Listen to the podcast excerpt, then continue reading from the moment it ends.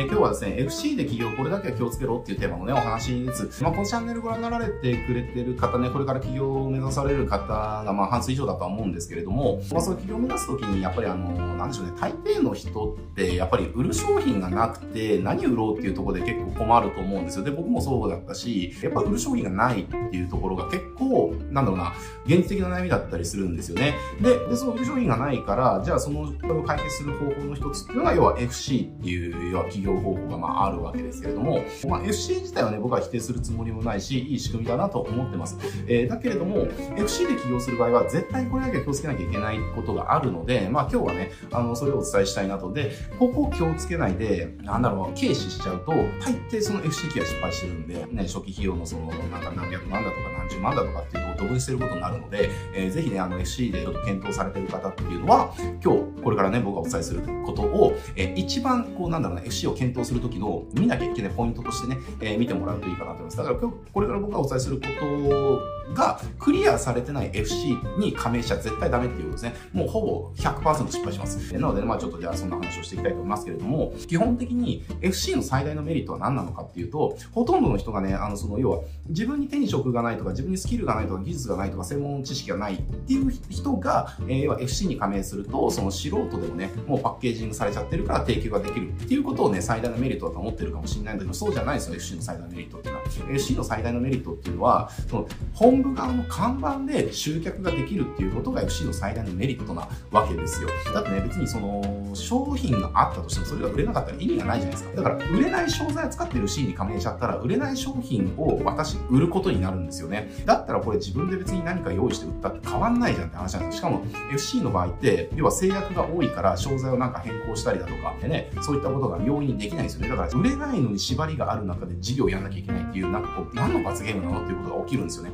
だから、そもそも FC っていうのは、その FC の本部の看板で集客ができるのかどうかっていうところをまず見なきゃいけないんですよ。だから例えばですけれども、ね、じゃあ例えばなんかハウスクリーニングとかであれば、まあお掃除本舗さんとかすごい勢いで伸びてますよね。で、あれってなんで伸びるかっていうと、加盟する側の人たちが、あの、お掃除本舗っていう看板掲げたら、お掃除本舗っていうそのネームバリューでお客さんが集まるから、だから広がってるわけですよ。で、これ FC が広がる原理っていうのは、加盟してる側が儲かるが、儲かるからですね。加盟店っていうのが、要はみんなね、ど素人で始めても儲かるから、だからそこに開業したいです、開業したいですっていう人たちがどんどん集まって、FC っていうのはどんどん広まっていくわけです。で、広まることによって、さらに知名度が上がるから、えー、よりどこのね、加盟してくれてる人も、えー、儲かるようになっていくわけですね。その金看板でお客さんが集まるから。っていうのが FC の最大のメリットなんですよね。だから、FC で検討するときっていうのは、そもそも、その FC の本部の看板でお客さんを集めることができる看板なのかどうかっていうところをまず第一に検討しなきゃいけないんです。だからその段階で、この看板だと集客はできないねっていう看板だったら、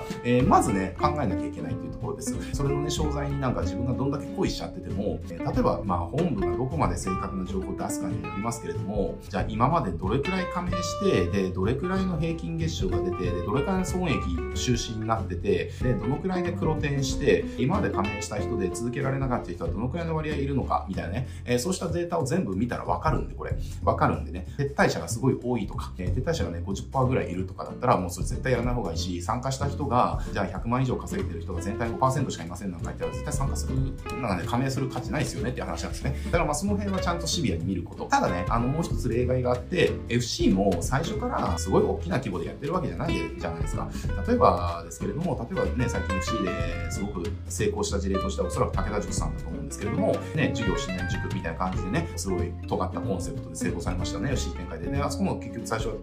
確か僕の記憶違いじゃなければ、えっと、直営が2店舗から FC 展開をして、何年 ?3 年で100、校舎超えたのかな？確か。確かそんな感じだったと思うんですけれども、で、これね、あの、要は直営の2校舎しかない段階で、確か FC 募集始めてるんですよ。で、じゃあその直営2校舎しかない段階で C 募集するっていうことは、その段階では、その、武田塾っていう看板でお客さんが集まるかどうかってわからないじゃないですか。えじゃあそれは FC はダメなのかっていうと、それもそうではないんですよね。えで、ここで見なきゃいけないのは、その FC がやっぱりどれだけ本部の看板の知名度とか、看板での集客力を高めようとしてるかどうかっていうところがポイントなんですね。スタートアップの本部っていう場合は。でこれが例えばですけれども、ドミナント的なね、戦略っていうのが、この FC のその展開の時には結構重要になってくるわけですよ。やっぱり知名度っていうところがね。なんだろうな、チェーン店がやっぱり集客に比較的苦労しない理由っていうのは、その知名度があるからなわけですよね。だから、本部側がその知名度をどこまで高めようとして、その積極的に動くか投資しようとしてるかっていうところが判断基準になるわけですね。スタートアップの本部の場合は。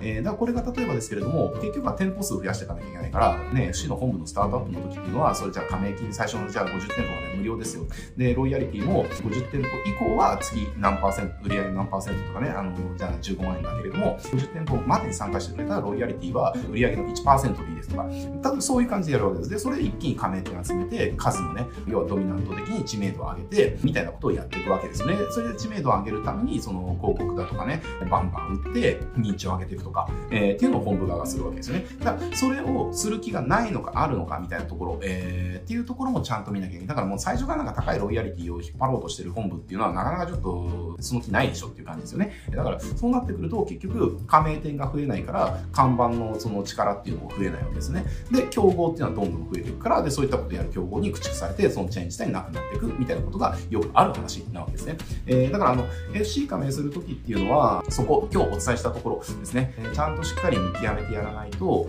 全くその商材を使う FC に加盟してビジネスをするっていうメリットが一つもない、むしろデメリットしかないわけですよ。だから例えばロイヤルね、FC の場合はロイヤリティって払わなきゃいけないから、じゃあ1件売れたらいくら払わなきゃいけないとかね、毎月何本納めなきゃいけない、売り上げ関係なく何本納めなきゃいけないとか、そういったことあるわけで、ね、だけど、そもそも看板で集客できないから、なんとかしなきゃいけないんだけれども、でも FC っていう制約があるから、じゃあオリジナルのね、なんかサービスを付与することもできないとか、広告を変えることもできないとか、商品のその、なんだろうな、あの商品自体を変えることもできないっていう制約の中やらなきゃいけないですね。そうなってくると結局本部の衰退と一緒に、そんな、だ泥船ですよね、沈んでっちゃう。えー、泥船に一緒に乗り込むようなものになっちゃうから、だから SC で加盟するときっていうのは今日お伝えした2点、えー、ここをとにかく見極めることですね。